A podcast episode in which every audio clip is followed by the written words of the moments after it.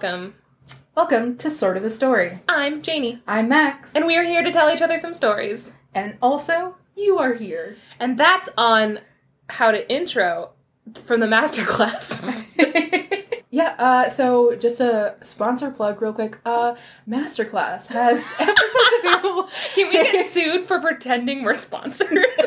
I hope so. okay, well, come. Fucking come for me, Masterclass. What are you gonna come for? The money you don't pay us? Woo, you can't fire us, we quit. Masterclass, give us money. Look at all this free advertising. I know, for all of our listeners. All of you guys. Anyway, Uh, hey, Casper, reach not- out. yeah, we want a paranormal experience. You're talking about the mattress. Yeah. Yeah, same. Me too. Anyway, also. this week we're gonna tell some fun stories. I say we just get into it. Hell yeah. Awesome. And I'm gonna go first. You're gonna go first this time. Okay, so this week, Max, you and I have switched. yes? Yes, in that I have absolutely zero notes except for one little post it that I wrote down a quote on, and you printed out something. I did. I printed out my story because uh, it has a lot of really good quotes. But also, I always have a lot of notes. Okay, so but she handwrites them? Yes. I print mine out every time, and this week, none, except for one handwritten thing. Wow. And that story is Adam and Eve. I'm kidding. We're going biblical. I'm going to tell you why I am now a creationist. Jesus Christ. Have you Uh, if you were to do that, of- I would go fully Old Testament on your ass. Adam and Eve is the Old Testament, so uh, I would go, fuck Old yourself. Testament. Here's another story. You would murder me Uh, or like Cain commit adultery? I would murder you, my brother. We're gonna. this is a Bible podcast now. Welcome to the Word of God. And That's This sort of the Bible. sort of the Word of God. we should do an episode called "Sort of the Bible," where we do our best from memory. oh God. from our slightly Oh, religious childhoods, where we paraphrase Oh, biblical God. stories. Uh, Anyway, Um, my mom would hate that. yeah, I uh, had a brief period when I was a kid where I wanted to be a pastor Mhm. um, for like six months. I wanted to be a nun so bad. I thought it sounded rad. um, And I was right. Just hanging out with honestly, it sounds more appealing now than it did then. But um, you just hang out with your girls. Uh, but uh, I wanted to be a pastor for a little while, and so I was like aggressively into Sunday school. Uh, Mhm. and we had these like quizzes in Sunday school where they were like, "Hey, if you can name all the books of the Bible, we'll give you a free Bible." Uh, what? yeah, Sign so- me up for this competition. I need a free Bible, baby. Yeah, so I like tried my very best to memorize all the books of the Bible, and there are a lot. It's just a lot of people's names primarily. And the other thing is that I'm awful with names. Uh, I so it's like John, Paul, Ringo. Ringo, and Star. I don't remember it. the other- George. George. I don't know the Beatles. They're not the Bible. um, You just started with the gospel. That's the easiest one to remember. yeah, but I would get them all mixed up, and then I would forget some. So I'd be like, "And the book of Stephen, the book of Personally, I can't. and they were like, you- "That's not right. We know that that's not right." I can't tell you how many of my, and this is serious. I'm not religious anymore, um, but I had so many hard nights in high school. Everybody has a hard time. Where the Book of Stephen really got me through it. Just sitting up reading the Book of Stephen.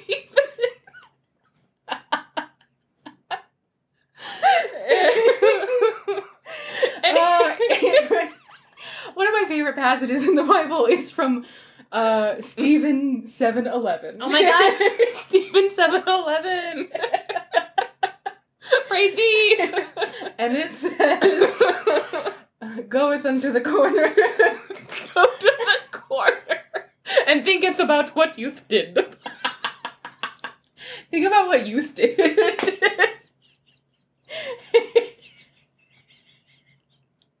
We're just have Oh 15 straight minutes of us laughing hoarsely at the book of Stephen. This is sort of the Book of Stephen.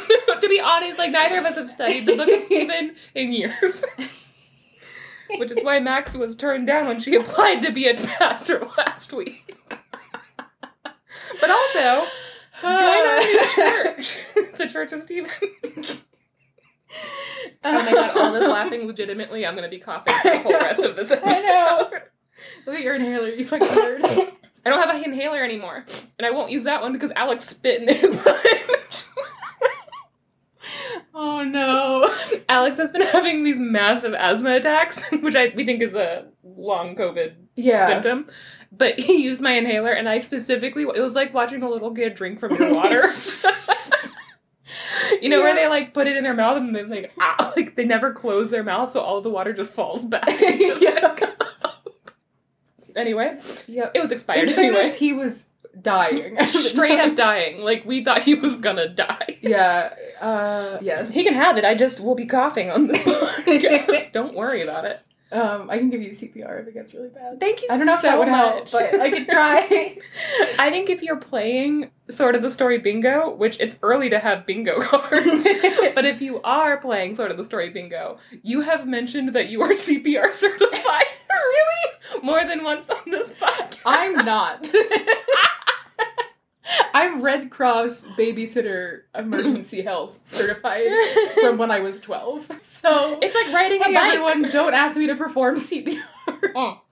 Really quick, when I was in, we might have to cut all this, but when I was in Vietnam, I was traveling with my friend Dan, and uh, he's from Wales, and he always like because I spoke Chinese and he didn't speak Chinese. He like refused to learn. In fact, in China, he got really good at Korean, and I couldn't figure it out. I was like, Mm. Dan, why though? Like, why you why are you studying that and not the survival language you need here? But I fell asleep on this train and I woke up because this lady started to scream on our train in our Oh. train car. And she started screaming like, "Help! Please, somebody help!" And so I kind of woke up. Dan woke up and like shook me the rest awake. He's like, "Wait, Janey, something's happening!" And a man that she had been sitting next to had started to have a heart attack, and it was like a really dramatic thing. This man's on the floor and groaning, and this woman's like screaming for help. And Dan starts to lift me out of my seat. He's like, "Oh my god, go help!" And I'm like, "I'm not, I'm not a doctor." And he's like, "No, you know CPR." And I was like, "I." I don't. he was like, and he, the look we gave each other, there was just a long look where he was like, "You don't know CPR," and I was like, "No." Why would you know CPR? When have I ever claimed to have known CPR? And he was like, "Well, That's a dangerous thing to claim. I just assumed you you don't know CPR. And I was like, why did you think I knew CPR? He's like, huh, I don't know. But then like they were speaking in Vietnamese and then he got curious and he and then I realized why he thought I knew CPR from his point of view Mhm. is because as they were like a bunch of like people came in, they're all Vietnamese and they start like talking to each other in Vietnamese and they're trying to get him up and he's going, "What are they saying?" And I was like, "I don't know Vietnamese either." And Dan thought that I was the most capable human in the world, which is a huge compliment. he thought that you were fucking James Bond. But he also like kept trying to force me up out of my seat. Like, you're not allowed to shirk your responsibilities, Janey. like, if I give him CPR, his heart will explode. I know, not much, but I know you shouldn't maybe like sit on somebody's heart while they're having a heart attack. All Anyway, right, a So story. here's the story I'm about to tell you. Max, I'm gonna need you to stop going on tangents. okay. We're gonna talk Rumpelstiltskin today. I know, and I specifically, I specifically do not need notes for this because it's just wild enough that I'll never forget a single detail.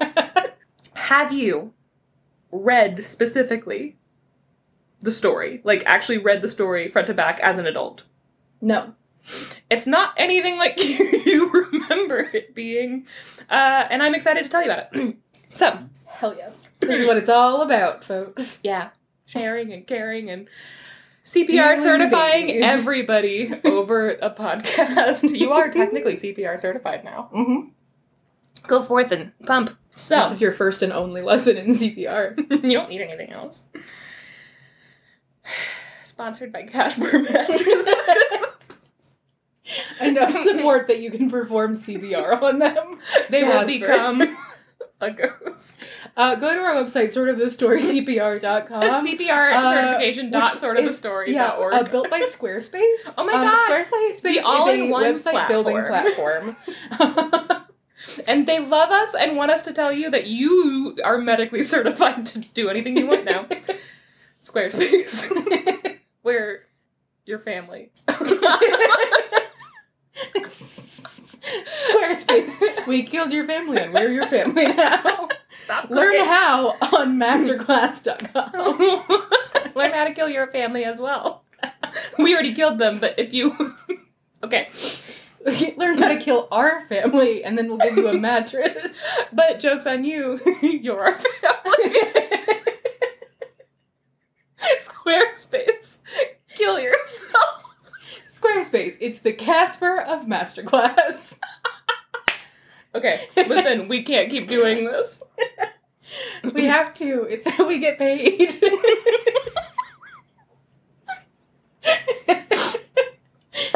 We're 13 minutes in and we haven't said anything. All right, get to it. Rumble that still skin. I'm gonna rumple your silk skin. Don't threaten me with a good That's time. weirdly sexual. okay, once there was a miller. Okay, he was very poor, but he had an audience with the king somehow. The king was like, he the king put out a raffle to all the peasants and said, "Spend eat lunch with the king." And he, this miller won. All right, so he's at the table with the king, and they're drinking, and the king is like really not interested in him at all. He's like just clearly trying to get through this weird raffle lunch Yeah. that he threw, and the miller is like drinking more and more and is like, I need to do something to impress the king, otherwise I'm gonna have no stories to tell when I go back to the other millers. And so he goes, uh, hey, you wanna know something interesting? He's like, what? He's like, I have this daughter, and she's beautiful. And the king's like, sure, and poor, so gross. And he's like, yeah, also she's poor, which is gross, I agree. but um, she can spin straw into gold. And the king like perks up, like, really? And he's like, yeah, straight into gold. She's so good at spinning, like literally all straw turns into gold. Don't know how she does it. She's like pretty magical. That's pretty interesting, right? And he's like, yeah, that is interesting. And he's like, so you would like invite me back? And he's like, I would definitely invite your daughter over. And he's like, cool, yeah. uh, great, I'll let her know. And he's like, cool, yeah, let her know. And so the miller goes home and he fetches his daughter, who's like really poor and trying her hardest just to live her goddamn life. And she gets dragged by her dad back to the castle and dragged into like a random room in the castle. And it's filled with straw. So she gets in there and she's like, What the hell is happening here? And in the middle, there's a spinning wheel.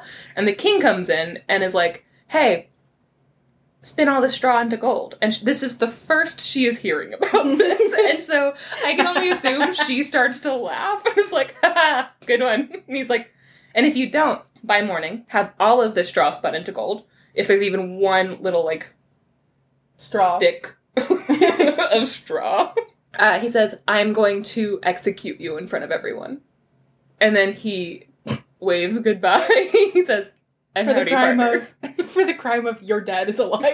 for the crime of your dad lying. And then he uh, closes the door and locks it. And now she's just alone in a room full of straw with the spinning wheel. And I also assume, like, I guess the story is implying that she must know how to spin, but like, Mhm. wouldn't it be funny if she also didn't know how to do that? She's like, I'm a miller. I don't use a spinning wheel. like, I do something with water, maybe? I don't know. I also a part of the story that I'm realizing I didn't understand when I was a kid was that also you don't make you don't like spin any kind of thread or wool or anything out of straw. No, straw. Why did he choose straw? So the miller's daughter is sitting alone in this room and she starts to cry.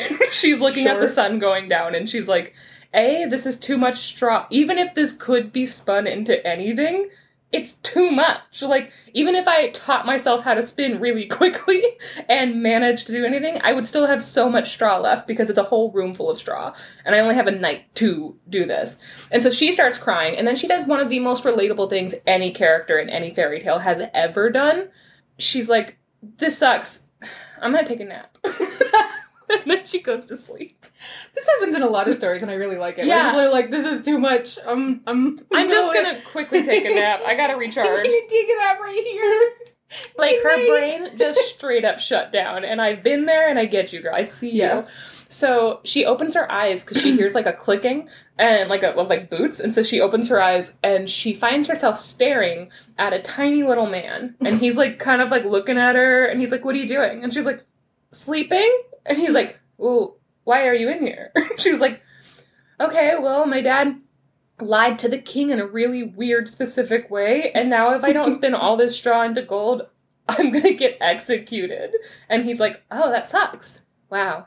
So, like, if I could do it, let's hypothetically say I could do it. And she's like, who are you? And he's like, not important. If I could do it, what would you give me? Like, what kind of present would I get as this, like, helpful little man who has no ulterior motives? And she's like, well, I don't have much. And then she looks down and she's wearing a necklace that her mom gave her. And she's like, you could have this necklace, I guess. Uh, my mom is dead and this is all I have of hers, but I also would like to live. So, like, if you can do it, necklace is yours. And he's like, uh, okay. And so he takes the necklace and he gets on the spinning wheel and then he starts to spin the straw into gold. And he does it really fast. He fills up one bobbin and then he replaces it, does the other one. And by the time morning comes, she goes back to sleep because, again, she's got nothing to do. She might as well sleep some more. Yeah. All of the straw has been turned into gold. So she wakes up. The little man is gone. The king is opening the door and he gasps and he's like, that's amazing. What? And so he takes all of the gold and he gives it to his, like, servants. And he's like, cool, go turn that into economy. and he looks at her and he goes, Go make a finance about it. and so then he's like, stocks and bonds, right now. we know, bear market, bull market, blue line, Buyers. the in the black, right now. So as he's doing this very professional accounting thing, uh, because you know he's the king and he knows the stuff, he grabs her arm and he brings her to another room and he's like, "I'm very impressed with you," and she's like, "Thank you so much, Your Majesty." Well, it's been great, and he's like, "It has," and then he throws her into another room that's bigger and filled with twice as much straw, and he's like, "Now turn this into gold," and she's like. But don't you have enough gold? You told me I just had to do it that one time. He's like, no, you have to do it now. And guess what? I'm so impressed with what you did last night. Honestly, like I didn't think you're gonna be able to do that. I thought your dad was a liar, and I I'm just so impressed. You're really talented. So this time, if you spin all of the straw into gold, I'm not gonna murder you. And she's like, what? He's like, yeah, if you don't do it, I'm gonna murder you. You'll be executed. And she's like, so the same rules apply, even though I've given you all that gold. And he's like, yeah, yeah, prepare to be executed. Anyway, bye. then he closes the door. Kisses. and so she looks around and she's like devastated she's like, I. For all he knows, she hasn't slept yet. He just like puts her in the room again and it's like, no Yeah. breaks for you. She's like, I'm hungry. I've been eating straw all day. Oh, like a cow. And so, um, she starts to cry and she takes another nap, like a stress nap. And when she wakes up, the little man is back, right? And he's like, So you're in another room now? And she's like, I know. And he's like, Twice as much straw. It's insane. And she's like, I know. How do you keep getting in here? this is amazing. And he's like, So, like, what would you give me if I did this one? I'll do this one for you. You know I can. And she's like, Well, the only thing I have left is this ring on my finger. And it was my mom's like wedding ring or something like that. She's like, So you can so that wasn't all that she had left of her mom. I'm making up the. I don't know where the ring came from. I'm gonna Ah. guess it was an engagement ring. Maybe her mom gave her the ring as a present, but then her mom died and she took her mom's wedding ring, so it wasn't a gift for her. Hmm. Anyway, she's like, "You can have this ring off my finger if you do all this stuff." And he's like, "Oh, you got a deal, babe." And then he like grabs the ring, and she's like, "Don't call me babe." and then, that's a quote. The Grimm brothers were weird. Yeah, and then he's like, I'm sorry, that was, I stepped over a line, that was my bad. then they had like a brief discussion about appropriate workplace performance and how to treat your coworkers and they watched like a saber video and they were like great uh, we understand and he's like yes then they do a nice timely handshake and then he gets to work spinning the straw for gold and he does it all. She she takes another little nap. She wakes up. All of it's done. The king walks in the next morning and he's like wow even more gold. Take that accountants. And and then he's like and also take, take the gold. And they take it away. To be go turned into an economy. I'm having a And at the- meltdown. at the same time, so he's taking this spun gold and he's going to a different room Mhm. That is locked and it's full of accountants. And he's bringing them the spun gold and he's like, quick, turn this into an economy. And they're like, we don't know how to do that from inside of this locked room. And he's like, well, if you don't have it done before morning, you're going to be executed. This episode brought to you by H&R Block, where we do your taxes or else. so the king then takes her and he's like, honestly, you're so impressive. And he takes her to a third room and she's looking at him like, Are you just gonna murder me? Is that what's gonna happen? Like, are you just gonna murder me? And he's like, No, listen, I am impressed. He's like, This is the last time I'm gonna ask you to do this, okay? I feel like three is a really nice number. We're gonna do it three times. If you can spin all of this into gold, which is like three times as much as there was the first time, like, she's like, Jesus Christ, this is so much Mhm. straw. How, where are you getting all this straw? Like, are there a bunch of hungry animals out there?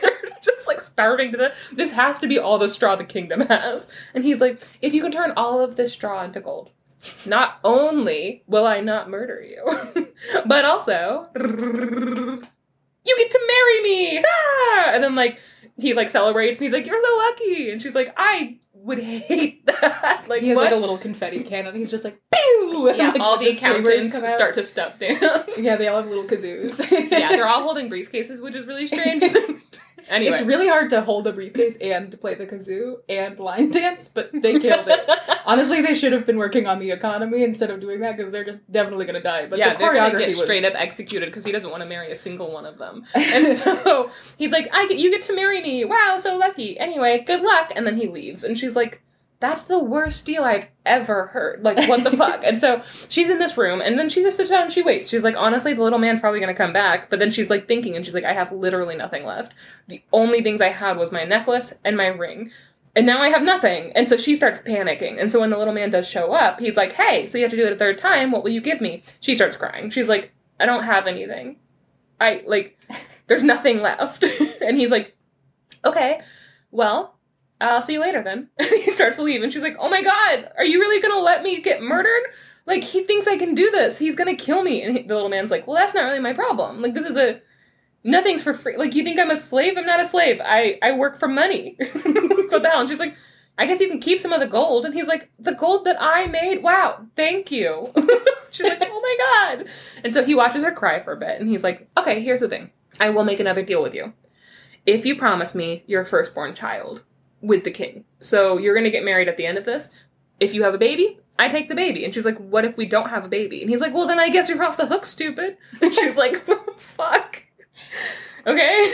Um, I would really like it if instead of this, Yeah. she was like, I don't have anything. I have nothing left. And then he was like, What'll you give me? And she was like, The king's hand in marriage. oh, and he was like, he, He's so hot.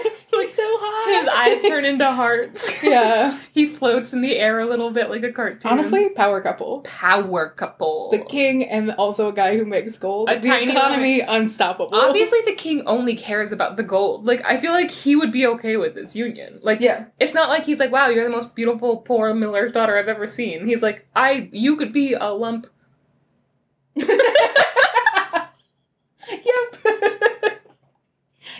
yep. you could be a tiny little man with fancy little boots, and I would still marry you. Anyway, I couldn't think of anything after a lump. A lump. Just be a lump. I'd marry you.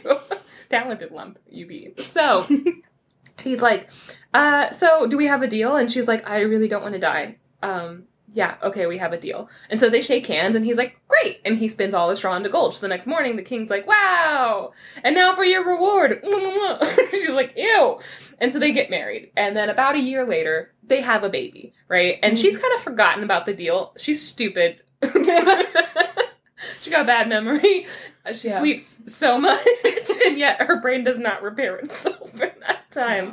So she is uh, taking care of her baby, and then one day she turns around. She's in the baby's nursery. She's holding her new baby boy, and she turns around and she sees the little man is in the middle of the room and he's watching her. And she's like, "Oh my god, how'd you get in here?" And he's like, "So I'm here to collect my my payment.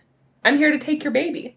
And he reaches out his arms, and she's like, "You you can't have him." And she's and he's like, "Oh yes, I can." Mhm. I absolutely can. You shook on it. That's binding. That's my baby now. Hand him over. And she's like, well, I don't. And so she's looking around. She, she starts offering him everything. She's like, you know, I have money now. You could just take all the money I have. And he's like, I don't want your money. And she's like, take all of the jewels. You can literally have all of the jewels in the kingdom. Like, I will deal with my husband. You can take my life. You can have anything. You can't have this baby. And he's like, no, I want my payment that we agreed on. That is binding. So, uh, hand him over. And so she starts to what? Honestly, good for him as an independent contractor and like being you know what? He's like- firm in your rates. he's clearly got a small business. yeah, exactly. You know, and a lot of people think that freelancers kind of you know the rates are just made up and that they can make do with less. But honestly, most people are She just like- barely scraping by. So I feel like being like, yeah, uh, well, this is the terms of our contract and we can't change it is like honestly a really good business practice, and I'm proud of him for standing up for himself and his business. He might have accepted her offer of like lots and lots of money if the first thing she said wasn't, I'll tell everyone that you can spin straw into gold. Isn't the exposure worth it? it's free advertising. And then after that, he's like, I'm not even going to compromise with you anymore. yeah, you can list me as a reference Oh, if God. you want. I'm the queen. You're nobody without me. Anyway, we're on his side. Um, but he tries to take the baby, and she starts to scream and cry and weep and just fall on the floor. And she is like so hysterical that he stops and he's like, All right, here, listen, this is a rare moment of mercy for me, but I'm gonna give you a chance to win back your son. And she's like, Okay. And he's like, You have three days. I'll come back every night, and if you can guess my name, then you can keep your son. And she's like, that's that's it? And he's like yeah if you can guess my name you can keep your son. That's it's literally that easy. So think on it tonight and i'll be back tomorrow for our uh, first day of playing this game. Also, the fact that he did all this shit for her and she doesn't even know his name again she didn't even feels ask. like a small business thing where you're like, "Hey, uh, I want you to do a commission, but I can't pay you. Uh, but I'll plug you on all my social channels." And it's like, "What's my name? What's my name? what what are you gonna at bitch Yeah, just do you even know who I am or what I do? you don't even care about my small business Exactly. you only care about what i can do for you for free uh, anyway so he Exactly. leaves and so she calls her servant in that night like she has the servant that she really trusts and they get along really well also they mention he's a boy and i really hate it when people are like boys and girls can't be friends but i think they're banging anyway so I hope they're banging. That's it. I just think that I like the king, and I hope the king she's cheating on sucks. him with a I think guy. this servant is a hot man. It's never said, Mhm. but I think he's a hot man, and I think that he's the real father of this baby. Yeah, I'm picturing um, a guy like a cartoon chef, like he has the little like mushroom shaped hat and the apron and everything, but also it's Joe Manganiello. Okay. Wha- oh shit. Yeah, he wouldn't be a servant. Like he's like he wouldn't be a servant. he's be, just always like, holding a, woodsman. spatula for some reason. Oh my god, he's always shirtless, wearing an apron. Yeah, and like covered in flour, like all over his face, and you just want to like wipe it off. We just watched the horrible series, The Woman in the House Across the Street from the Girl in the Window, and I'm imagining now, uh, Sexy Rexy, that Oh, guy. God. It's I love him. so much. He's the only good part of that show. We can talk about that another day. That's what I'm imagining. So she goes, she, see, she and him sit down, and all night long they make a list of every name they can think of, right? And so, and she's like, you know, I hope this is it. And he's like, hey, it's gonna be okay. This, his name has to be on this list. Like, it's every name you and I can think of. Well, it's gonna be okay. We'll figure it out. And so the next day, the little man comes back, and so he's like, did you guess my name? And she's like, yes uh, I have a, a list. I'm gonna read them to you. And he's like, okay, yeah, go down the list. And so she's like, is your name Balthazar? And he's like, Balthazar. and then she's like, "Is your name Stephen? and he's like, like the Bible, Ringo?" like the Bible. so, so the first name she decides is Balthazar. Then she asks if his name is Casper. That's in the book. Casper mattress. uh, sponsored. By and he's like nope it's not casper. And he just uh, he just like he's listening to her list the names. He spends all night with her. He's like i'm in no rush. You give me as many names as you want to. And she's every time she gets it wrong she's like is your name Melchior which is another name that she puts out. He just responds with that's not my name. That's Uh, not my name First name Melchior, last name Cow. and, and he's like that's uh, really insulting she's like is your name mr bend over Is it Seymour Butts? So she goes through all like the joke names that she has put onto every uh, sign up sheet. Like, she's like, "Are you a woman with one leg?" And he's like, "No." And she's like, "If you were, maybe your name would be Eileen." He's like, you know, my name could be Eileen li- anyway. The I- list of names that she has is just like one of those books of dad jokes. she's like, uh, "Why did your name cross the road?" like, stop it! Don't you want to keep your son? and she's like, I don't know. I think I'm ready to. I'm not ready to be a dad. These jokes are beyond me. I can't read.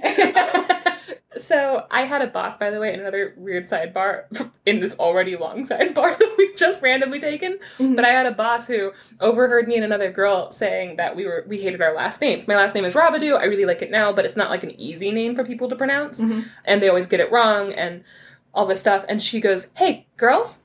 I'm gonna need you to never complain about your names again, okay? And she like clearly was a bit testy, and we're like, "What's wrong?" And she goes, look at my name. She's like, just say my first and last name together. Now her name was Anita, and we were like, great.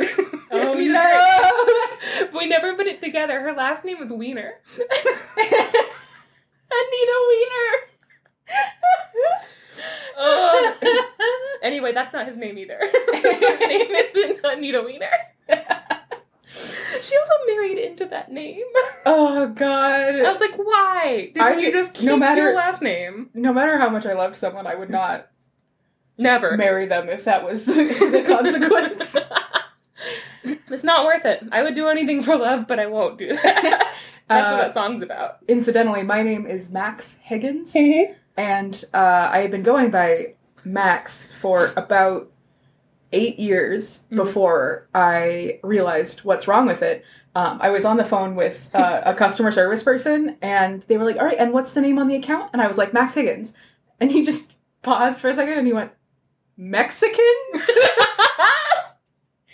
It's like, no, Max Higgins. And Sir, he was like, please. He's like, I'm sorry, are you saying Mexicans? Is that your name? no. Sir. Why would you think that? So she goes down her whole list of names, right? uh, real quick, while we are still on a sidebar, Yeah. uh, the Miller, I'm picturing Nick Miller from New Girl. Specifically, where he's just at this table and it's like a weird silence and he's like, my daughter, she can um make a gold with straw. And he's like holding a straw in his hand. He's drinking I- from a gold cup, and he He's like, drinking and his his pockets are full of straw.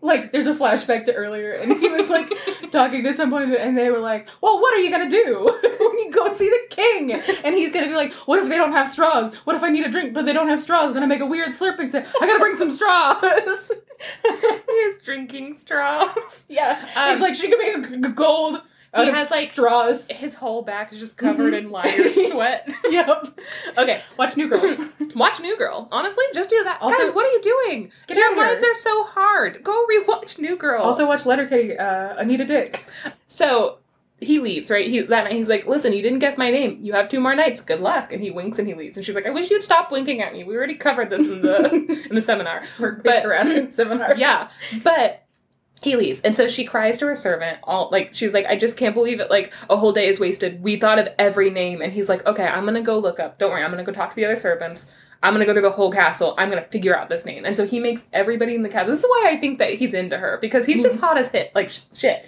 He uh is capable. So he goes around to every single servant and he's like, make a list of every name you know. Like literally your name, make the weirdest names you can think of, like your weird uncle who everybody like doesn't talk about. Make the list. And so then he brings her all those names and they're fucking weird. She's like, what is this? And he's like, it's our best chance, okay? All of the names that we already came up with aren't his name. And she's like, okay. So he comes back. I feel like this would be much more difficult today because people would list like their cats' names. Yeah. It would be like motorcycle, Pierogi. sock. Is your name motherfucker? Is it Boaty McBoatface? so she goes through all of these names. She's like, is your name Scramble Bumps? He's like, name what? Mr. Wiggus? is your name Skitty Doop Dop? He's like, are you scatting? Is your name um famed '90s pop band Wheatus? Uh, so she goes through all the really weird names, right? She's like, "Is your name Humperdinker?"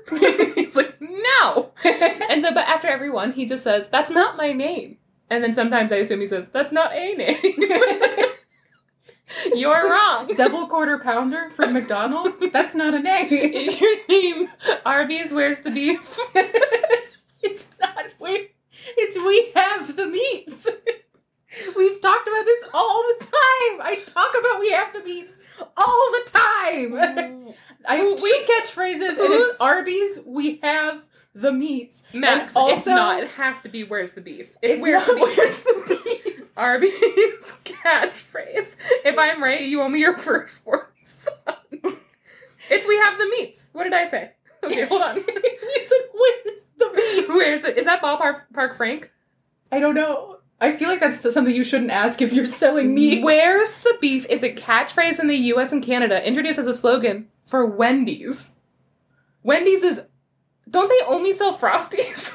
like, what the fuck? I feel like if you are selling someone beef, if you're like, hey, you want a cheeseburger? And they're like, yeah, I would like a cheeseburger. And they're like, all right, where's the beef? You have to bring and your own. like, beef. I thought you would know where my the God, beef wait, was. You're trying to sell me a burger and you don't know where the beef is. I'm sorry. like, yeah, um, if we knew where the beef was, uh, we wouldn't be making cheeseburgers. Uh, I didn't realize this is a BYOB situation. Your own Bring your own beef.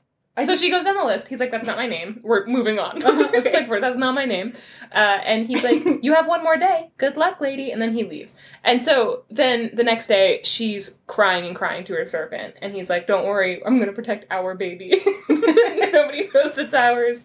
I'm writing the Wattpad version of Rumpelstiltskin. It's real steamy. uh, the baby's also wearing a mushroom shape. Yeah. oh my god, he came out wearing a little hat.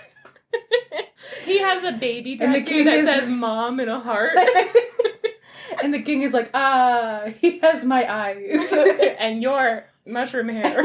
Your silly little hat. That's cute. Is that one on your dad's side or your mom's? She's like, definitely my mom's. Um, so, yeah, my dad is Nick Miller from the show New Girl. Uh, okay, so he's like, I'm gonna go. He's like, I'm gonna go to the next town and I'm going to figure out everybody in the town's name. And so that's what he does. He leaves and he's like, You keep making lists, okay? Go to take a nap. I know that you stress out and have to sleep. he's like, I'm, I'll, I got this. So he leaves and he walks through the forest, runs to the forest. He goes to the town and he goes door to door and he gets a list of everybody's names. He's like, we're doing this. And as he's walking back hours later uh, with his like long list of names, he starts walking to the forest and he hears something really weird. And he runs back, he checks it out, and then he's like, "Oh, I got it. And he runs back to the castle and he pulls the queen into a room. They make out just a little. And then The she's like, closet. yeah, they're in a room closet, and they're like, "We don't have time for this. What did you find out?" And he's like, "You sexy little thing. but he's like, he's like, I was walking through the forest on my way back, running. I wasn't walking. I was running as fast as I can. And then it was super I, sweaty, and she's like, stop. and he's like, later. um, he like they hear somebody walking past, and he like puts his really large hand over her mouth. he's like, shh. And then the person shuffles past, and he's like, anyway. I'm just gonna write a book. Yes. yeah, 100%. Find me under my pen name Nora Roberts. so Nora Robertu, Nora Robertu is what you just said. Yes. So Robert Dew. hey, girl. what the Robert do? this episode's gonna be nine hours long. So the story isn't that long. So uh they're in the closet being really steamy. And he says so i was walking through the forest and I like smelled smoke right? And so he's like he's like that was really weird. So he kind of followed the smell. He's like somebody's out here. And then he comes across he comes over like a hill and he peeks over and he sees this little house in the middle of the forest. And he's looking at this little house like who can live in there? It's so small. And then he sees in front of the house there is a bonfire somebody has made and there's this little man and he's dancing around the fire and he's singing a song i think we all know. Tonight tonight my plans i make. Tomorrow tomorrow the baby i take. The queen will never win the game for rumpelstiltskin is my name. La la la la. Then he dances around the fire. You know Um, like whenever you're like alone and you just sing little ditties about your own name? That's what he's doing. I do that. Uh, also, I feel like the tone of that it needs to be more like "Be prepared" from The Lion King. tonight tonight Yeah, the but plans I make. Now I'm And then there's, doing like, like, a organ in the background. Anthem. Tonight, Canada. it's actually singing it to the tune of Oh Canada. uh, we call this song "Tonight Tonight" parentheses Rumpelstiltskin. Plans that I will make. What's the fucking the brothers who are all in a band and they're Mormons? The Brothers Grimm. Nope. Hanson. No. Uh, you're thinking of Brandon Sons Flowers of- and the Killers. Sons of Anarchy. no. Mumford and Sons. they're not Mormon. They're Irish. You can be both, Janey. No, they're Mormon or something. You're gonna have to fucking prove it to me. I will gladly. anyway, Later. Later. but in a sexy way. I will prove to you that Mumford and Sons are Mormon in a sexy way later. I can't wait. Can't It'll wait be for the in a closet. Can't wait for that one guy that works at fanfiction.net to write this up. this fanfiction where we have a threesome with Rumpelstiltskin. It's group sex, Rumpelstiltskin, and Mumford and Sons. Actually, not Mumford. He's married. Sorry, just the sons. Mumford's sons. the sons of Mumford. okay. so he's like, I saw this little man in front of a little house dancing around a little fire, singing a little song about his name. It's Rumpelstiltskin. And she's like, what a weird name. He's like, I know. I feel like we were weirdly close with Scrumple Bumps. she was like, we were. That wasn't out. He laughed at me as if that was a weird name. Rumpelstiltskin, not that far off. So then they make out just a little, and uh, he's like, to be continued, and then he like runs out to go take a nap because Mhm. he's been doing all the legwork of this. yes. So that night, she's sitting in her baby's nursery, and she turns around and she sees the little man is has very quietly appeared in the room, and he's looking at her, and he's like, "Do you know my name?" And she's like, "I have some guesses," and he's like. This is your last chance, so uh, yeah, give me your guesses.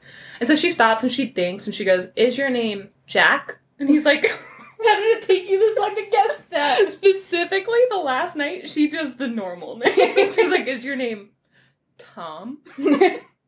How about John Smith? He's like, It took you so long to get to these very common names. And so she gives him a couple, and he's getting more and more delight. His like grin is getting bigger, his eyes are sparkling. He's like, That's not my name. And she goes, Okay. Is your name, ugh, I don't know, something like Rumpelstiltskin? And he's like, and so he looks at her and everything changes and he goes, The devil told you. And she's like, No, he didn't. And she's like, and he's like, The devil told you. The devil told you. And he just starts to fucking scream, The devil told you. And he's throwing this tantrum. He's being very emotional. I don't think he's fit to leave. He's just very hysterical. I don't trust him, you know, around like our nuclear codes. Mm-mm. This is actually a smear campaign because Rumpelstiltskin's running for president. So he uh, is throwing this tantrum. Rumple, and and then on the next line, and Stiltskin. oh, but president and vice president. yeah. Love it. He's the same guy, but when he's the vice president, he wears a little hat. Yeah. Um, and everyone's fooled. His vice president was going to be the baby. he just needed a running mate. Vice President baby.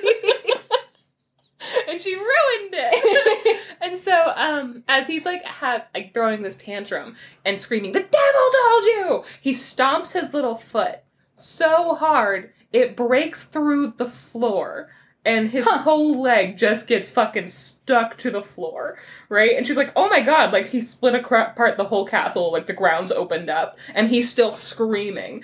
And then, still in a rage, and maybe not noticing that his leg up to the waist has been just like completely like sunk into the earth that has cracked open. Uh, he then screams bloody murder and he takes his other legs, his right leg's in the ground. He takes his left leg and he yanks up on it and rips himself in half, hot dog style. I hate it when that happens. and they all live happily ever after. also, the baby definitely just saw that. Yeah, and now as a serial killer, that baby grew up to be Dexter. I just didn't know that the story ended with him ripping himself in half long ways. Also, I feel like if the earth opened up and swallowed his leg, I would start to be like, maybe the devil did tell it. Like, I would start to be suspicious of my hot lover. Oh my god! Where okay, he's actually the devil? Make it hotter Yes. that he's the devil. Yeah. Oh my It god! absolutely Somebody does. write this. Uh, he takes off the chef's hat and they're like teeny tiny little devil horns underneath. no, That's why he always wears the chef's, chef's hat. big horns. They're big. Yeah. That's Yeah. why, yeah, but they're still like mushroom chef hat shaped. and weirdly enough, there's still a little rat in there. he holds onto the horns and directs them where to go. And that rat can fuck. oh guys, I saw I uh, I saw a jeep like a like a jeep jeep with like no doors, and it had a it had a bumper sticker on it that said "This Tahoe fucks." And I think about it every day. I love it. It's my favorite thing. I called Max. I was like down the street from our house, and I called her to tell her about it because I was afraid I would forget. hmm And then I went to Florida for like a day and a half to visit my mom. And I, anytime I saw a fun bumper sticker, I would just call JD Yeah. and be like, "Hey, That's guess what, what I just saw? I just saw a really shitty beat up car with just a regular sticker of a piece of pizza on it. Not a bumper sticker, just like off of a sheet of stickers. like from a child. a big melty piece of pizza on the back uh, bumper. So good. So that's Rumpelstiltskin. I looked up what it means. Rumpelstiltskin with a CH is German and it literally translates to little rattlestilt. Hmm. And a Rumpelstilts is a goblin. Sometimes it is called a pop art. A Pop Tart. the Rumpelstilts is a goblin or a pop tart, and uh, it makes noises by rattling posts and stuff. And it's Hmm. also uh, considered like a type of poltergeist. Ooh. So that's what he was, a little poltergeist who wants to Uh, steal babies. Read uh, Neil Gaiman's short story, uh, Click Clack the Rattlebag. It's a horror short story and it's terrifying. Cool. That's, That's really That's sort of the story. That's sort of the story. That was it. God. That was sort of a lot of tangents. so that was sort of a lot, and I really loved it. yeah. I had a great time. You want to take a break? Yeah. Okay.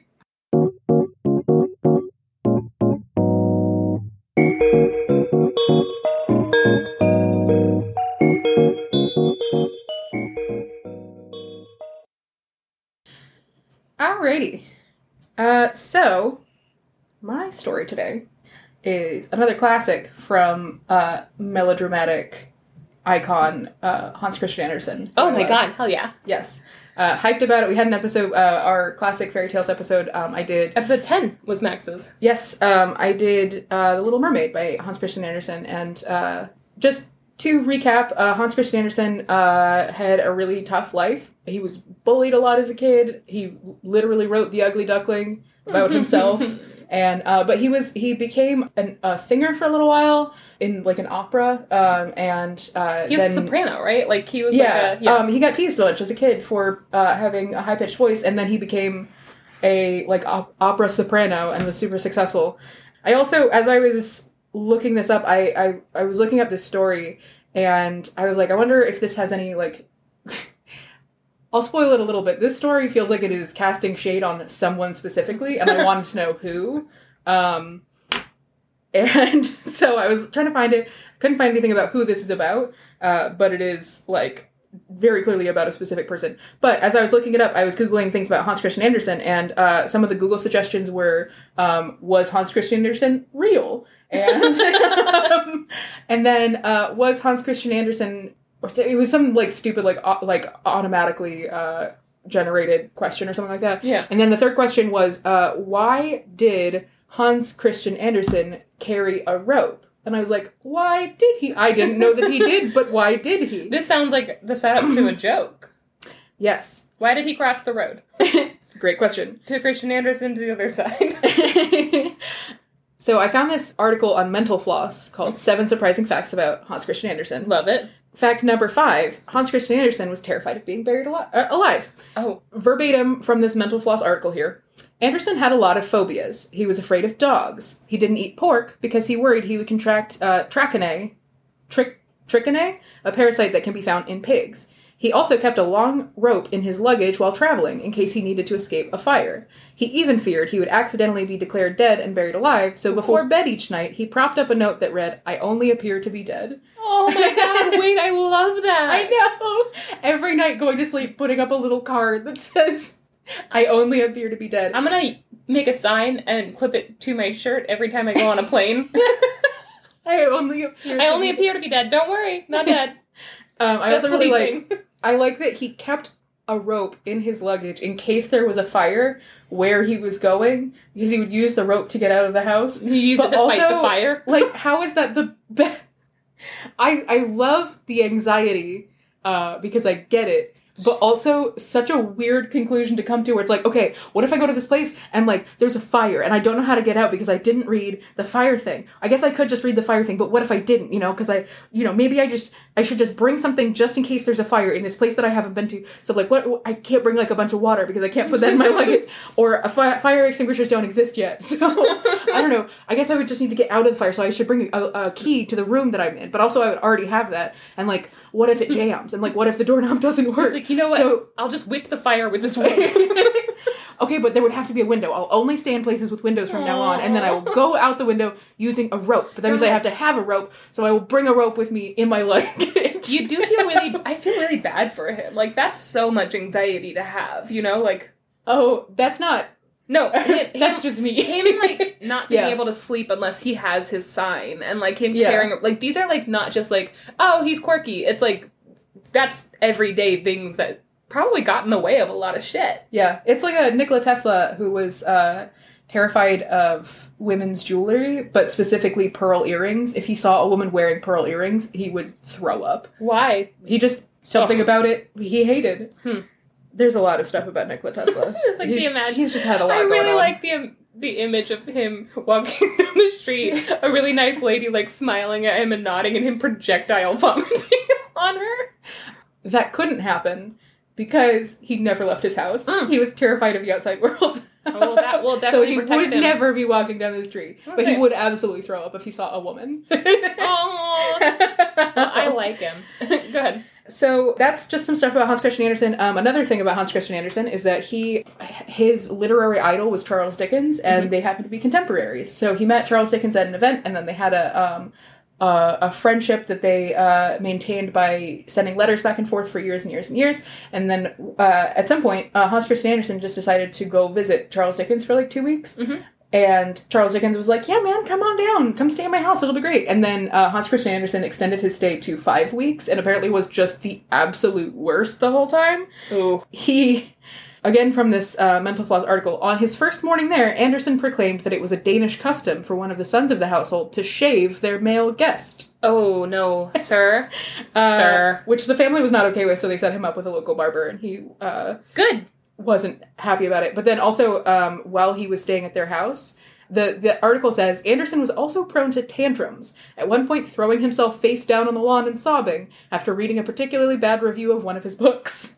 Jesus. I love the idea of a house guest coming to your house and then like reading the newspaper and being like, "What?" and then like busting through the door and like breaking a bunch of shit and just throwing himself face down on the lawn and sobbing. and This being kind of hilarious. "Hey, buddy, how's it going?" Okay, but at that point, they were probably like just so tired of his shit. Also, though, I am so happy to hear that Hans Christian Andersen was like, "No, one of your sons has to shave me." How old were the sons? You know, like that's fucking suspicious. I love that they were like, "No, none of our kids are gonna do that. You can go with a professional." I imagine that they were probably adults, but yes. Gross. Uh, also, it's though, still gross. The article doesn't make it clear whether or not that actually was a Danish custom or if it was just like, shave me. Somebody now." shave me, and not on my face. And they're like, "Where? what?" And then He's that like, barber I had really to shave hairy toe knuckles. Ew. Just shave my toes. Little known fact: Hans Christian Andersen had uh, hobbit feet.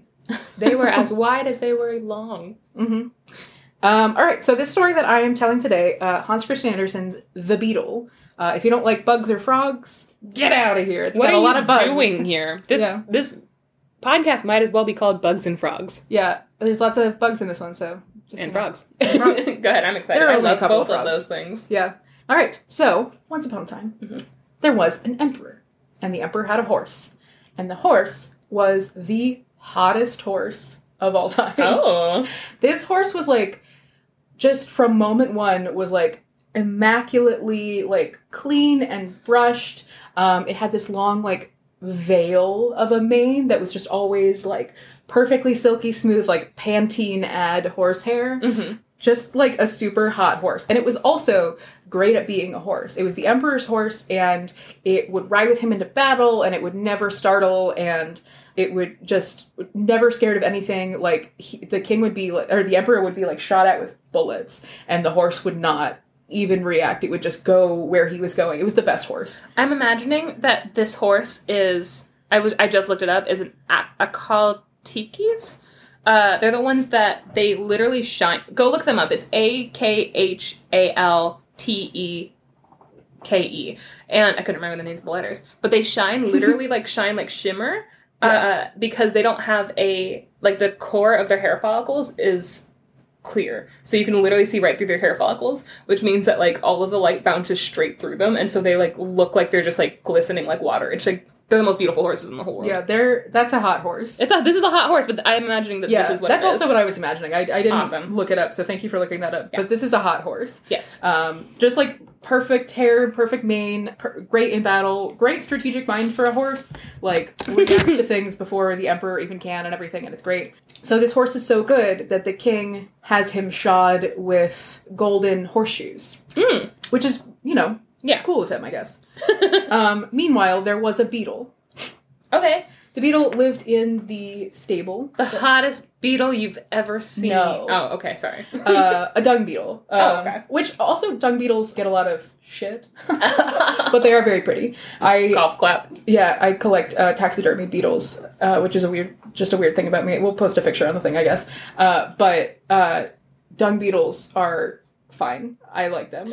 um, so there was a dung beetle lived in the stable with the horse. So the the smith, um, the blacksmith, came to the horse's stable to shoe this horse with golden horseshoes, and he you know put all the horseshoes on, and then this beetle walks up to the smith and like sits down and like stretches all its legs out. And it's like, all right, well, now it's my turn. what? And the smith, the smith says, "And what do you want?" And the beetle says, "Golden shoes, to be sure." And the smith says, "Why, you must be out of your senses. You want golden shoes too?" And the beetle's like, "Yeah, I, golden shoes, certainly. Am I not as good as that big creature over there that is waited on and brushed and has meat and drink put before him? Don't I belong in the royal stable?" Ooh. This is an entitled bug. I love Um, it. I love it. Girl boss, gaslight, gatekeep. Yeah. Beetle. That's this whole story. Yeah. The uh, and the smith is like, you have to understand, right, that there's a reason why this horse gets golden horseshoes and you don't get golden shoes. and the beetle is like, under verbatim, understand? I understand that it is a personal insult to me. It is done to annoy me, and so I am going into the world to seek my fortune. oh. Okay. And the smith is like, okay, have fun. Good luck. And then the beetle goes, You're rude. And then walks out. Okay. This is all, I am not exaggerating. Most of that is directly quoted from this story. This is this is a not a, really weird fucking tangent that we're on. This is this beetle is like, How uh dare you? what the fuck do you mean I can't have golden shoes? I also live in this barn. What's the prerequisite? The king has to sit on me? Bring him out. I don't care. So the beetle goes out right to seek his fortune. Um, he flies a little ways and then he gets to this garden this beautiful flower garden that's outside of the stable and it has like lavender and roses and everything and it's it's also just a beautiful day out. Um, like the sun is shining um, and this like a gentle breeze is blowing so you can smell the the roses and the lavender and the lilac just throughout this garden um, it's beautiful Mhm. and there are all these little ladybugs that are on all of the leaves, um, just sort of sunning themselves um, with their their little their little uh, ladybird wings spread and everything like that in the sun. And all the ladybirds are talking to each other. Ladybirds? Ladybugs. Same thing. Oh, okay. Yeah, yeah. Ladybirds in, is uh, the English term for ladybug. Cute. Ours Yeah. makes more sense, but cute. Neither a lady nor a Does that bird. mean that we could have been calling Lady Bird Johnson Ladybug Johnson this whole time? I don't know who that is, so I It's, wouldn't have been. Uh, President Johnson's wife. Oh, yeah. that's so cute. I know. She's a little ladybug. I know. Okay, good. I love it.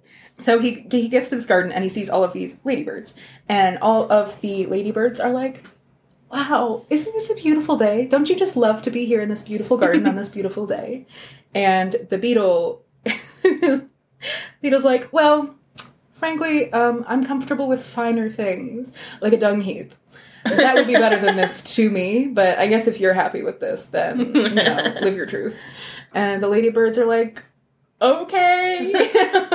we literally didn't, Didn't ask, ask you. you. We were talking to each other. and so they just kind of like look at him and he's like, anyways, I'm leaving. And they're like, oh, okay. I love this and so then he walks away. Yeah. Um, and he uh, walks until he, he reaches like the shadow of the chimney uh, on the, the king's house. Yeah. And um, in the shadow of the chimney, um, it's a little bit damp uh, because the dew from the night before hasn't been burned off by the sun yet in this little shadow. And in this shadow of the chimney, he sees a caterpillar. And the caterpillar is sitting on a, a blade of grass and sees the beetle coming. And he says, "Ah, isn't this beautiful? You know isn't this just so beautiful to have this this comfortable spot? You know i'm sitting here on this blade of grass. It's awesome. It's a beautiful day. The sun is shining. And you know what? Quote and when i go to sleep and die as they call it i will wake up as a butterfly with beautiful wings to fly with Nice attitude. yeah i He's like, this caterpillar It only looks like I am dead. I'm actually gonna become a butterfly. yeah, and he's like, "Isn't this great?" And you know, someday I'm going to be a butterfly, and I'll be able to fly, and I'll be able to enjoy even more of this beautiful day. and the beetle is like, "Um, okay, you're a caterpillar, right? So you can't fly. That's not something that you can just do. Uh, Beetle's I can fly." I'm a beetle. Uh, you can't fly. That's not for you. oh my no. And he says, even the horse, even the emperor's horse in the stable does not have such illusions of grandeur as you. How, like, you're crazy to think that you could ever fly. God. And the caterpillar's like, okay, but I am going to. And the beetle's like, you know what? I'll show you flying. And he, like, flies away. And he's like, I have met this beetle on the internet. yes. Like I'm saying, this is Yeah. definitely specifically someone that Hans Christian Andersen met and was like, "Oh, fuck like this one of the fucking crit- bug." one of the critiques, like the critics of his book. Yeah.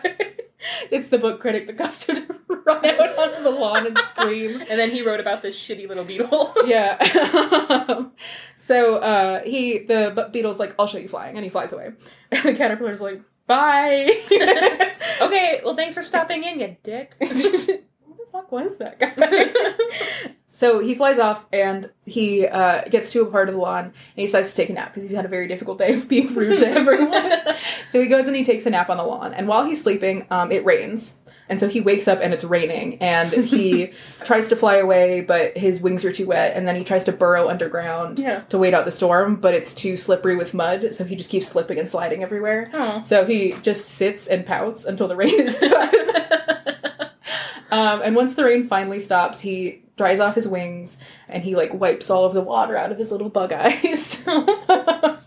and he sees as the clouds are starting to clear that there is this sheet of linen that is out to bleach in the sun hanging on a clothesline, hmm right? And it's wet obviously from the rain, but he's like, well that's better than I guess be- being stuck in the mud Yeah. because he like was starting to not be able to get out of the mud. So he goes and he flies up into the linen and he tucks himself into a little um, a little fold in the linen. Yeah. Um, and he's like, I mean, it's wet and it's like cold, which isn't great. Uh, two stars. and he leaves a really nasty I don't review. recommend this Airbnb. Uh, that is just a sheet.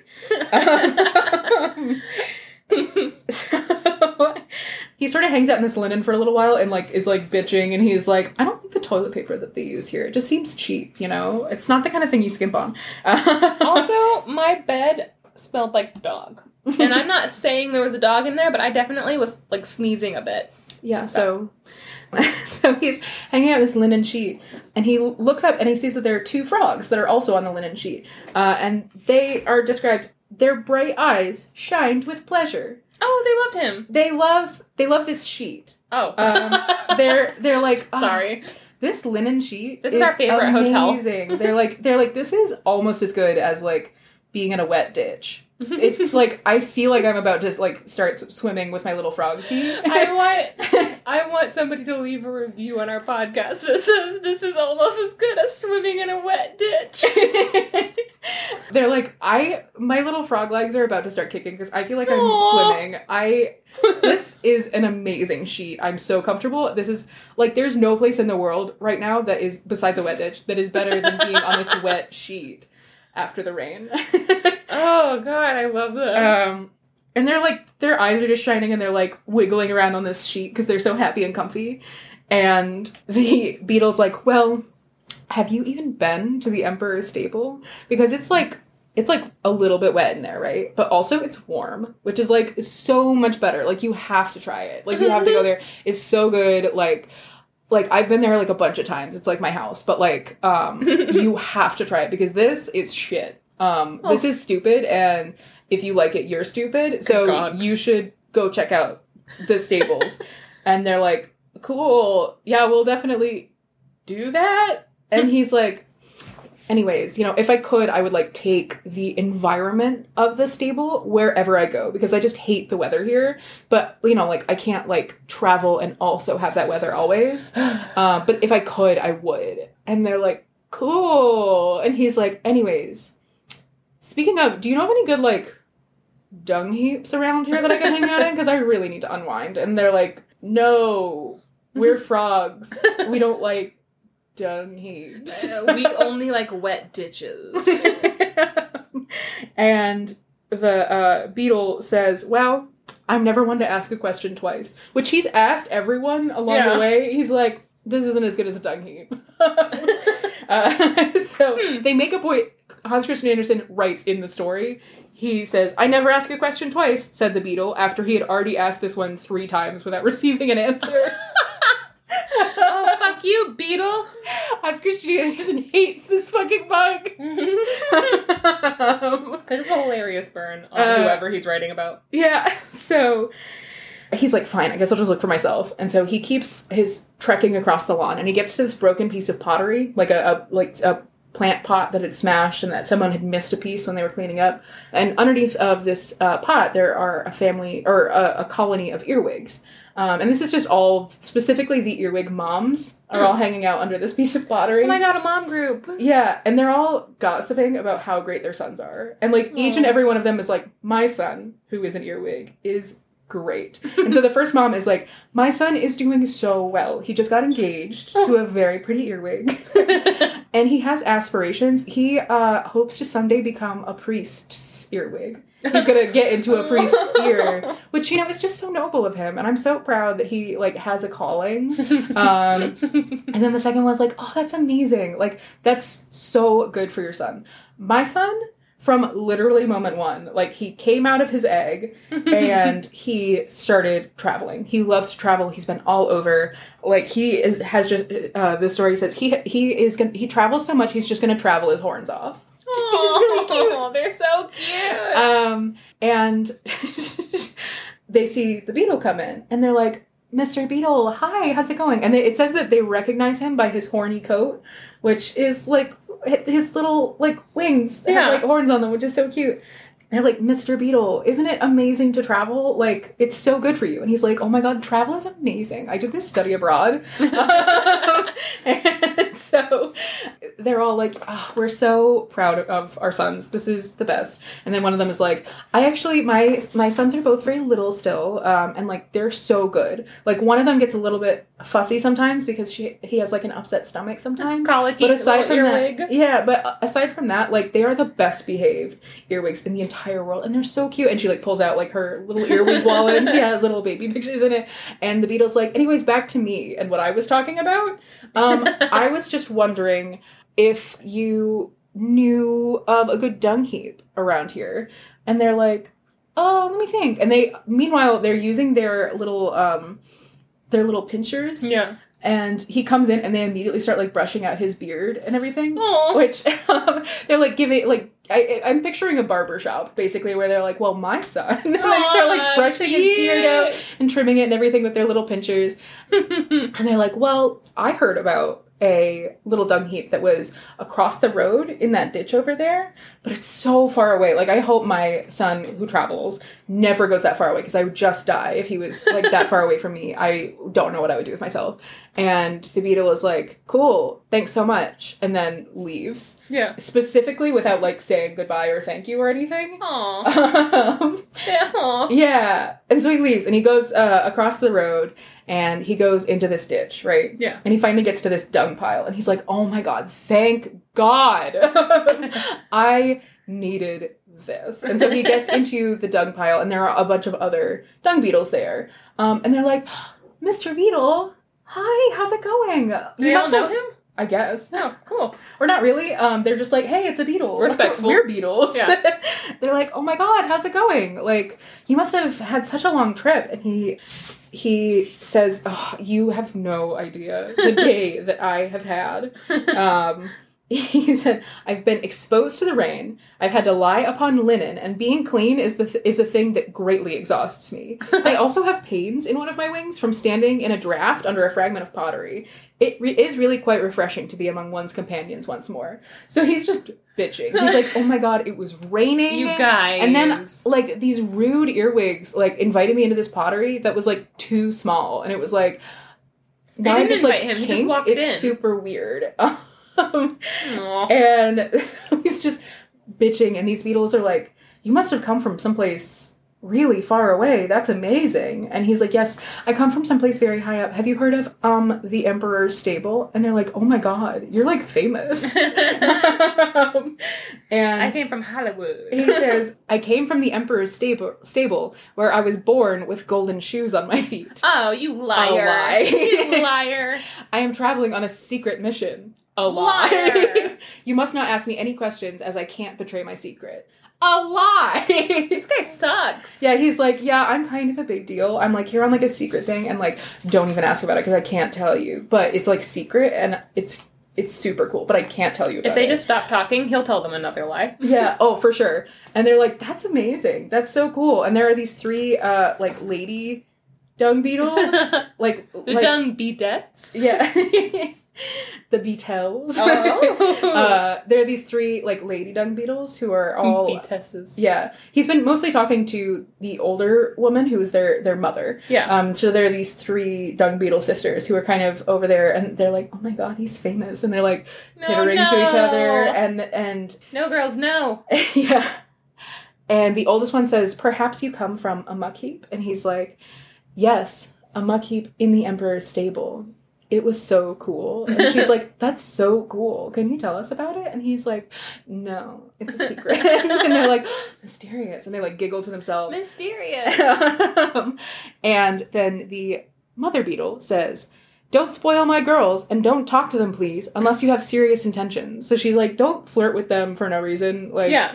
they've got lives to lead and you Nut should leave them alone. shut up, Mr. Beetle. and then immediately after, but of course your intentions are serious, and therefore I give you my blessing. No.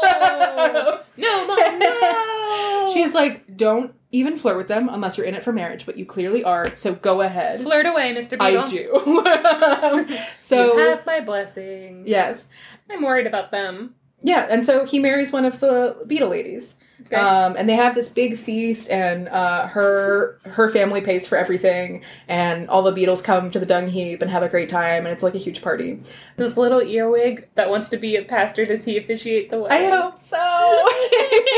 yeah, so he gets married to this dung beetess, um, oh. and you know after the party's over and everything, he they're like, okay, so like we need to eat. You have to get a job, I guess, because you're my husband. Yeah. And this that's kind of the deal a little bit. And he's like i'm sorry what? Sir, what did you think? and and she's like yeah i mean you have to like do like husbandy things now. And he's like uh-huh sure. And then he goes outside and he has this little thing with himself where he's like i've been tricked. I've been fooled. I've been trapped into this marriage and i do not want to be here and i cannot believe that these people that i trusted enough to marry would to do work? this to me and they lied and they tricked me and I can't believe it. So I'm gonna swindle them right back because it's what they deserve. They didn't swindle you. and then he leaves. Oh. No, he just abandons her. Yeah. And then like a couple days go by and it becomes clear that he's not coming back. And also beetles don't live for very long, so she's like kind of like, oh, maybe he died. but he like abandons her and uh, at a certain point her mom is like, he's not coming back. What an asshole. Like Yeah.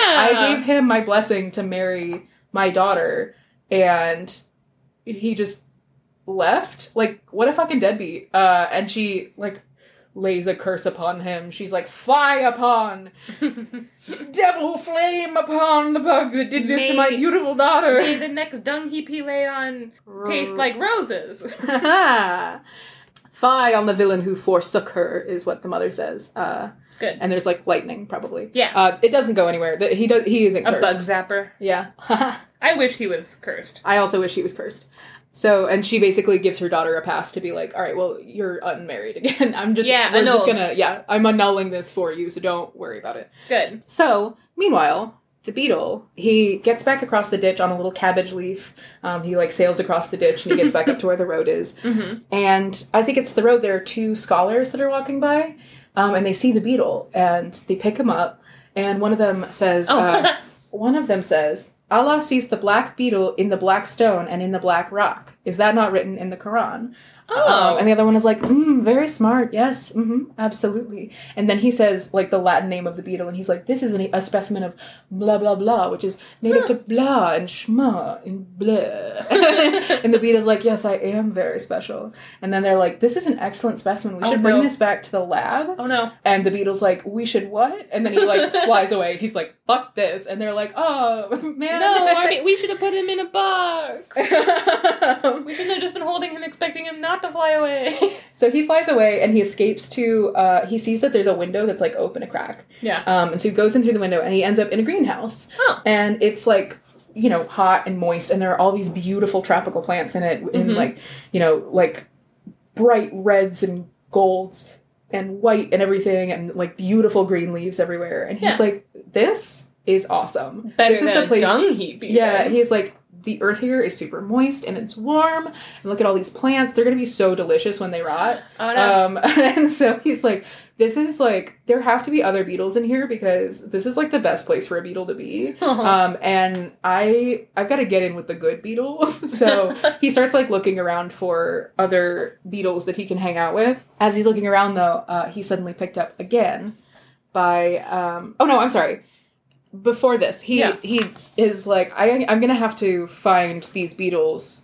that live here so that I can get in on this good stuff. But before that, I'm gonna take a nap because I need my beauty sleep. Honestly, he's had a Um, big day. And so he goes and he takes a nap, and as he naps, he dreams that the emperor's horse trips and breaks its leg, and so on its Because its shoes are too heavy.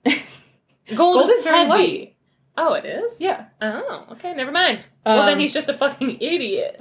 Yeah. So he has this dream that the emperor's horse trips and breaks its leg, and then it's on its deathbed. It's about to be murdered for being maimed. Um, Rude. yeah, that's what happens to horses, I guess that. Um, so the horse is on its deathbed, and the beetle is like, "Hey, buddy," and the horse is like, "Beetle, my dearest friend, who I've definitely met before and give a shit about.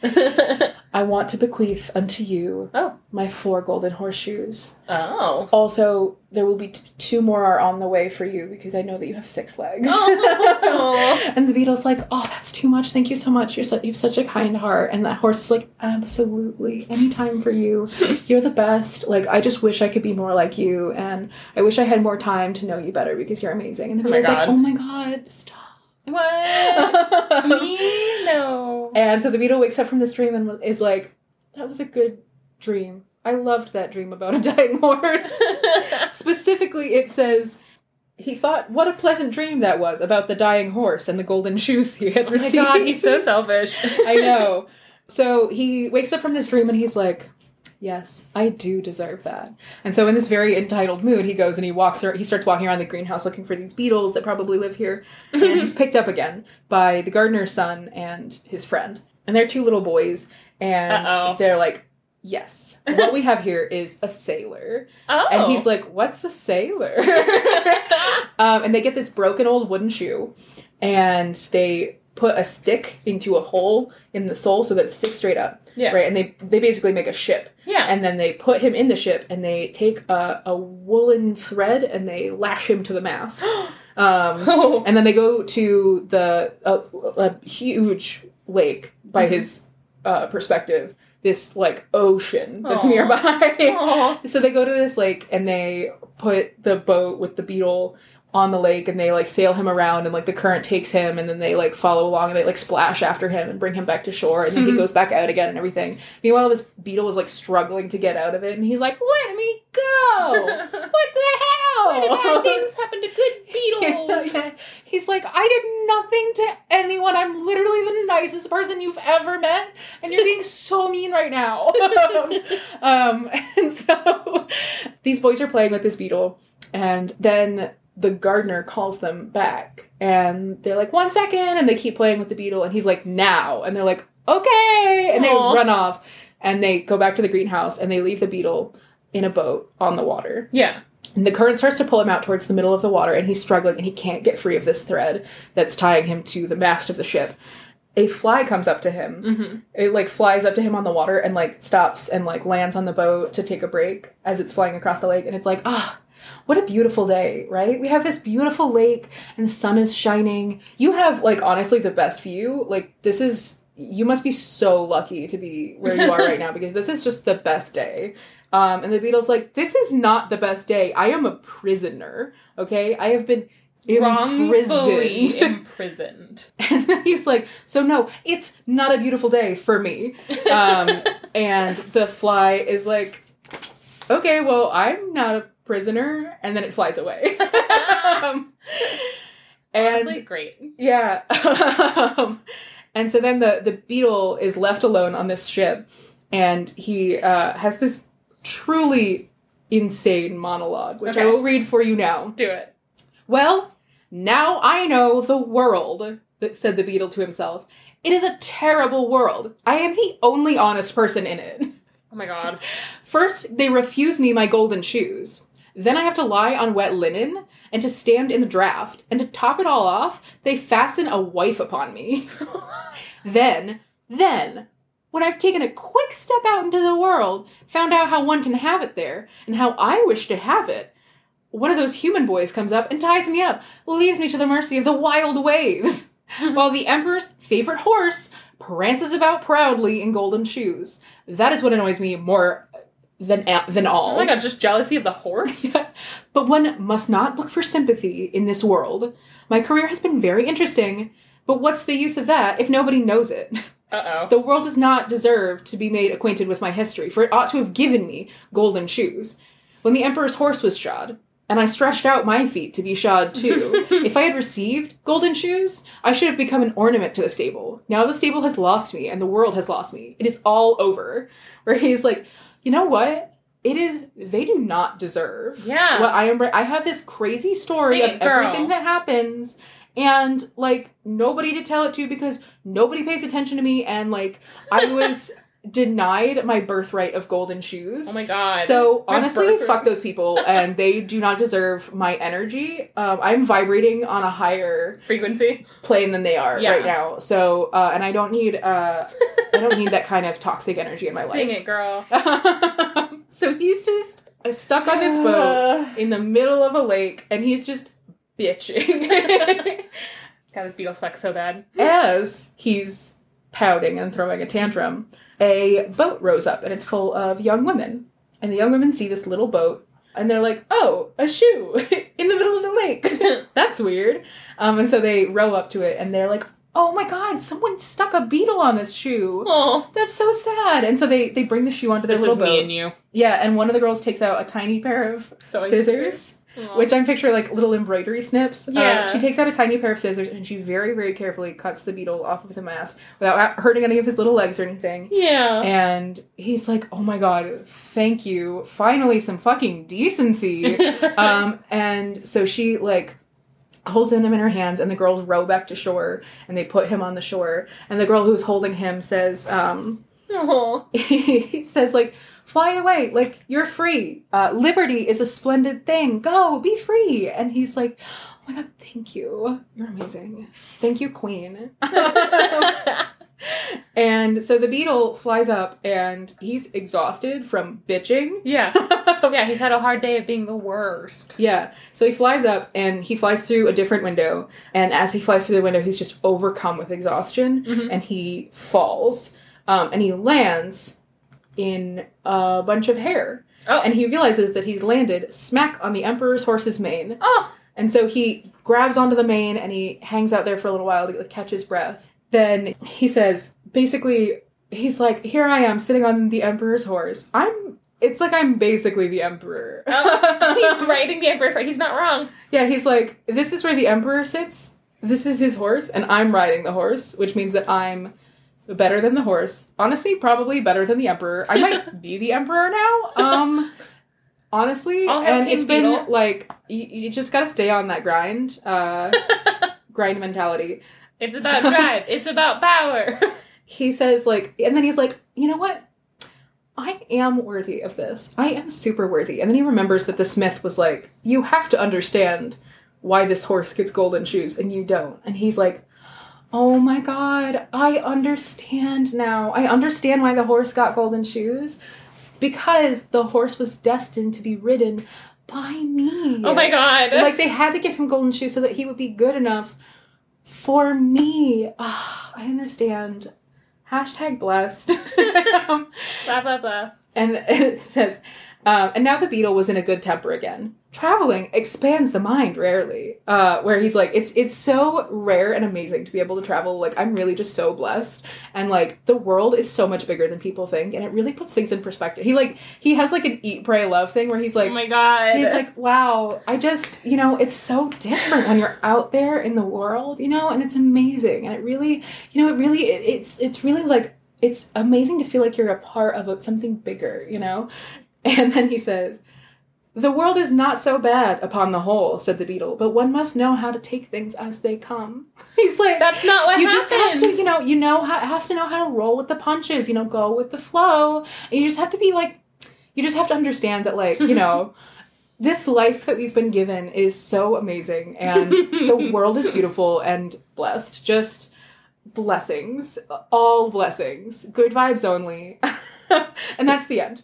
And that's that fucking beetle. I hate that bug. Have you ever read a fairy tale from the perspective of the villain? Like Rarely. he's the villain. Like He's I- the worst the and everyone time- hates him. the whole time I was like, I've never heard a story where we are forced to follow the most unlikable character and he doesn't learn a lesson. It's just him having the worst day and justifying it in his mind. That's weirdly brilliant. I know. I absolutely love it. I Like, you want to follow the hero. Also, like, Hans Christian Andersen wrote The Little Mermaid and The Ugly Duckling. Duck, duck, duckling. It's like the, um, the heroes who are overcoming the little guys who can Yeah. do anything. And now here's a little guy who's just the worst. he's just Maybe he was shit on for a reason. yeah, he's just the worst. I also love specifically that it's a dung beetle. Yeah.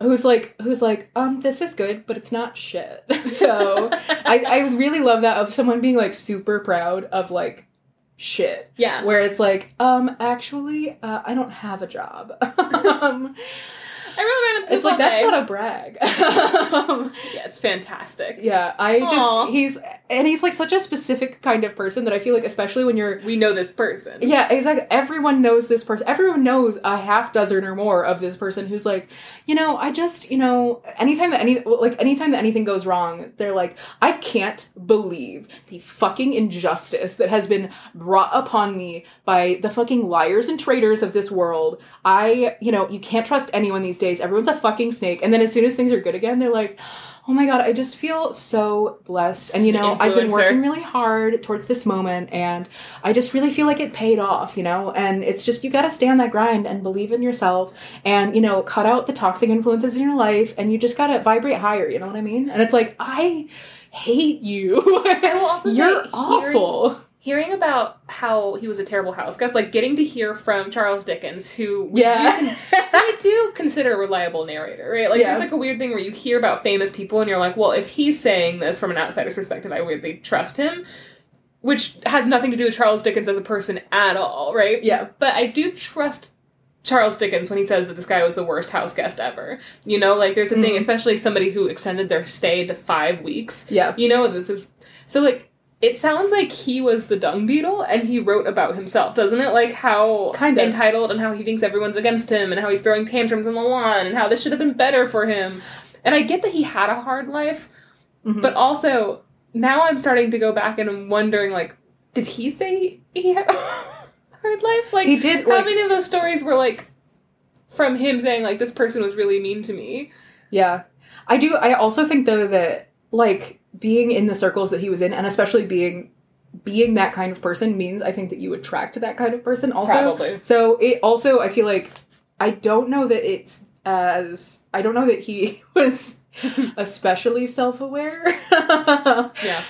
But I I also feel like it's like it's like you know those couples that always have like super messy breakups like on Facebook super Yeah. publicly and then they get back together and they're like oh my god love you forever Hashtag and it's like we all saw that It's like Um, you. I know a girl who exactly does that. She has four kids with this man, but every time she has a kid, he cheats on her every time. yep oh, And I know it's messy exactly the same story I know a different person with exactly the same story Mhm. which like I that that's their business but I would prefer if But I it's didn't have to hear It's not their business when they're posting that shit on Facebook for like six hundred people that they are friends with. yeah It's not your business anymore. It's everybody's business. Yeah. Uh, So I feel like it might be kind of like that, where he's like, look at this, like, sloppy bitch who doesn't know how to, you know, just is like, ev- everything is everyone else's problem and everything like that. And, um, you know, all that stuff. And I think that it, it is either ironic or very clever that also, also though he is like, but also he is the worst. yeah, uh, I love it. Wouldn't it I, be funny if this was a story he had written already? He brought it to Charles Dickens, and Charles Dickens was like, "Hey, do you mind if I do some edits?" And it's a story of like a really adventurous like little beetle who's doing his best. Everyone loves him. Charles Dickens is like, "Let me just really quickly edit this for you."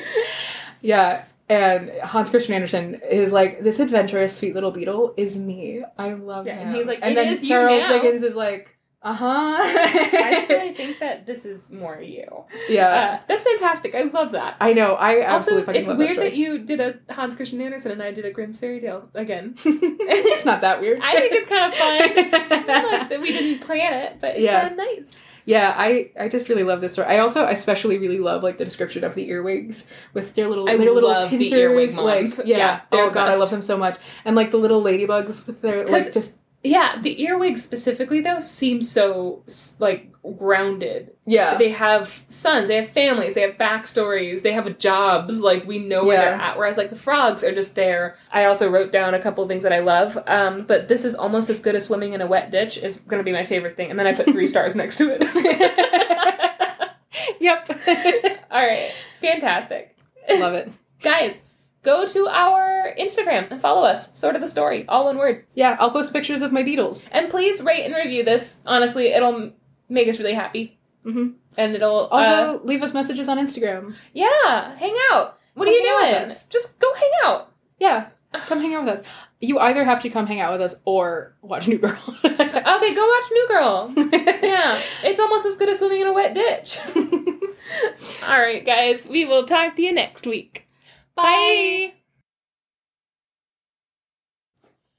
Hello. Welcome to Sort of the Story. We're not planning this. also, it's weirdly loud. Let's fix it. Uh, hi guys. How's it going? We can't answer. It's a podcast. That's not hey, how it you works. know what? Uh, How was your week? My my week? No, Oh. I'm not talking Oh, to you. I Dora the know how you're- Explorer? Say backpack. Classic Dora. yeah. How was your week? My week was great too. Wow. um, Sounds like you need to do something more interesting with your time.